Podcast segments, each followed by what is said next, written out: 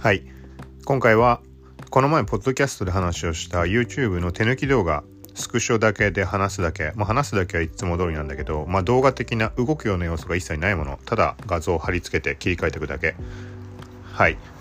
まあ、ここに関して、まあ、手抜きでそれで済むんであれば楽だからまあいいし様子見みたいな。はい。で内容的には一応まあブログの方にアクセスがすごい多い記事。上位のまあ検索キーワードだけ詰め込んだようなものをまあ配信しました。で結果的には特にまあ伸びることもない。他のよりはほんのちょっとだけ多い程度でまあ大差がない。はい。でまあそこに関しては前回触れたようにこのキーワード分散してしまう部分が少なからずあるっていうのもあるんだけどうんまあやっぱ Google 側からの流入がうまいこと入ってこない場合っていうのはもうまあ、今回試したみたいな類はまあ無理かなという無理かなというかそれはそれで YouTube 内の検索用にまあ考慮をしてやらないとダメっていうのがまあ大きいとは思うんだけどまあ後々こうアップした動画をずらっともう一回見直してみたら再生数がまあ普段の回数から明らかもっと多く再生されてるものに関しては全部あの Google の検索結果の YouTube のキーモーメントが表示されてる動画なんだよね。これもっと前はるか前に話した内容だとどっちが先か分かんないだとかもしくはあの何て言うのかな再生回数が多いからキーモントキーモーメントが出たんじゃないかみたいなとかそういう話とかもしてたんだけどそうではなくて出るものは出るっていう感じだと思います。あの検索ボリュームが少なかろうがなんだろうが。はい実際ちゃんとその後何個か調べてみたら200回ぐらいしか再生されてなくて相当ニッチなワードを日本国内では検索する人、まあ、そうそういないだろうみたいな感じのインスタグラムの、まあ、リールズっていう機能、TikTok の対抗機能みたいな、はい。それに関してもキーモーメント表示されてました。これは本当に検索する人相当少ないと思う。検索結果自体もあのとんでもなく少ないし、だから YouTube のキーモーメント自体は、だから検索ボリュームには関係ないってことだよね。はい。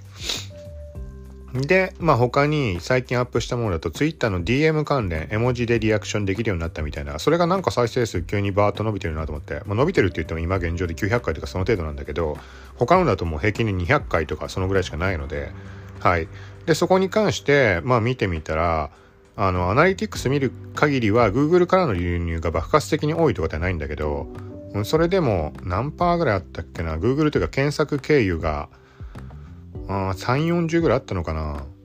まあ、それでも多いとは思うんだけど、あの、エフェクトの検索とかに関しては80%とかが、あの、検索からの流入だったので、要はその形になったら、今回のその、インスタの疑問関連、キーワード、ブログにアクセスが多いものっていうのは、まあ、成功というか、そういう形になるだろうなっていうところだったんだけど、まあ、今のところ出てない。はい。相当検索はされるワードだしっていうのはあるんだけど、まあ、ちょっともうちょっと様子見しないとわかんないけど、はい、だからまあちょっと細かく分けた5つか6つぐらいの項目を詰め込んだ動画だったのでインスタのそのまあキーワード多く流入あるものブログの方にあるものを一個一個個別でやったらまあ確実にあのー、再生回数は増やせるだろうなっていうまあそこもともと分かってはいるんだけどはい。まあそんな感じです。だから結果的にはそのまとめて回答みたいな感じのもの特にあのチャンネル登録者数も全然いない状態で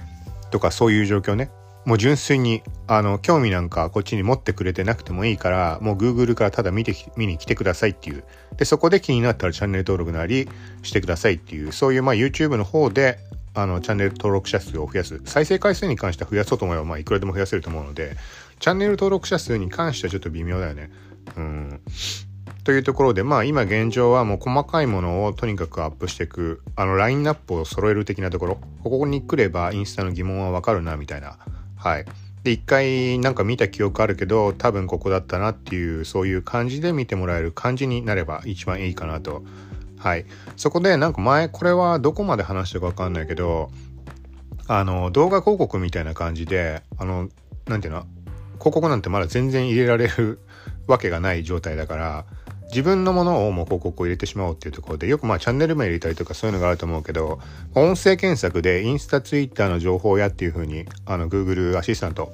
とか、まあ Google の検索バーのマイクとかからでも言うと、あの、俺の YouTube 出るようにあのなってるので、なってるというかまあ、一応考えてやったところなんだけど、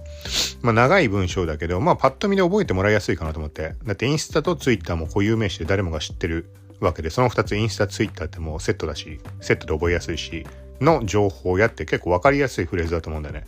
はい。だ普通に考えたらそうじゃないってなるだろうけど、例えばブログのタイトルとかだったらね、ただ音声検索が絡んでくるとそういうわけにはいかないので、例えば幸吉っていう名前、これを言ったら漢字、わけのわかんない漢字になってしまったりとかするし、アルファベットなんて出るわけがないし、はい、そういう意味でもう絶対に動きのない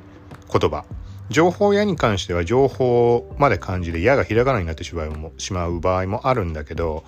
まあ、ひらがなになってもあの検索出るようになってるんで、はい。まあ、それの、まあ、検索してるシーンというか、もう早くあの短い時間で再生してるから見てる人分かんないとは思うんだけど一応音声で、まあ、そういう風に言ってる感じというか音声が入ってインスタツイッターの情報やって言って検索窓に打ち込まれて、まあ、俺の YouTube のアカウントが見えるみたいなそんな短い動画を一応差し込んでありますとにかくもうあれだよね。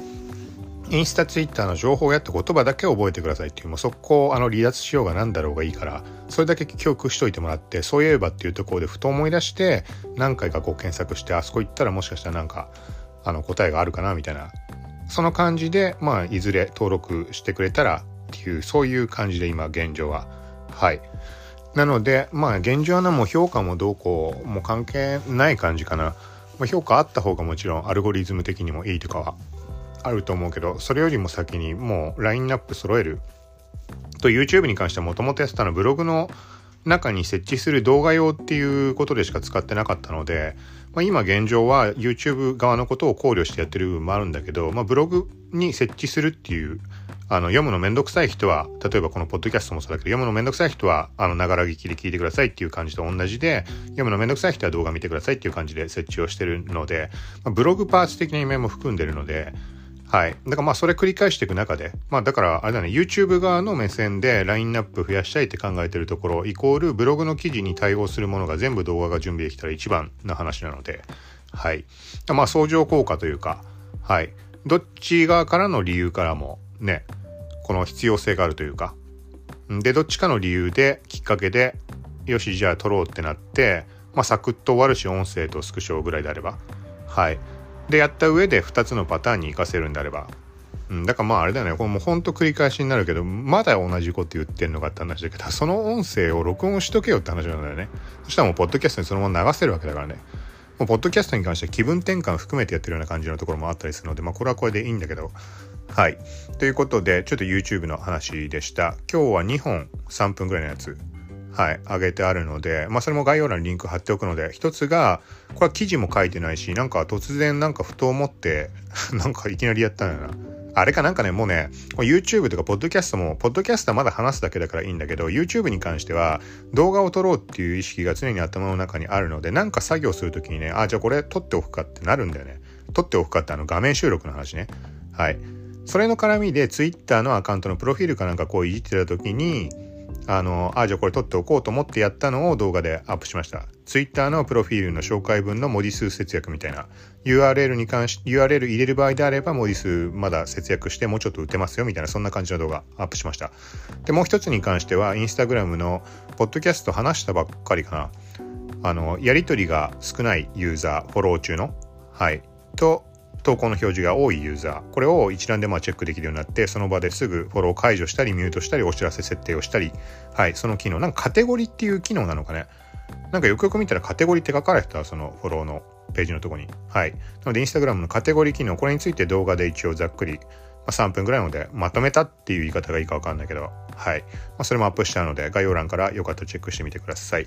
はい。ということで今回 YouTube のなんか漢字その感じを話すだけの回でした。近いうちまたこんな感じで配信するんで、よかったら聞いてください。さようなら。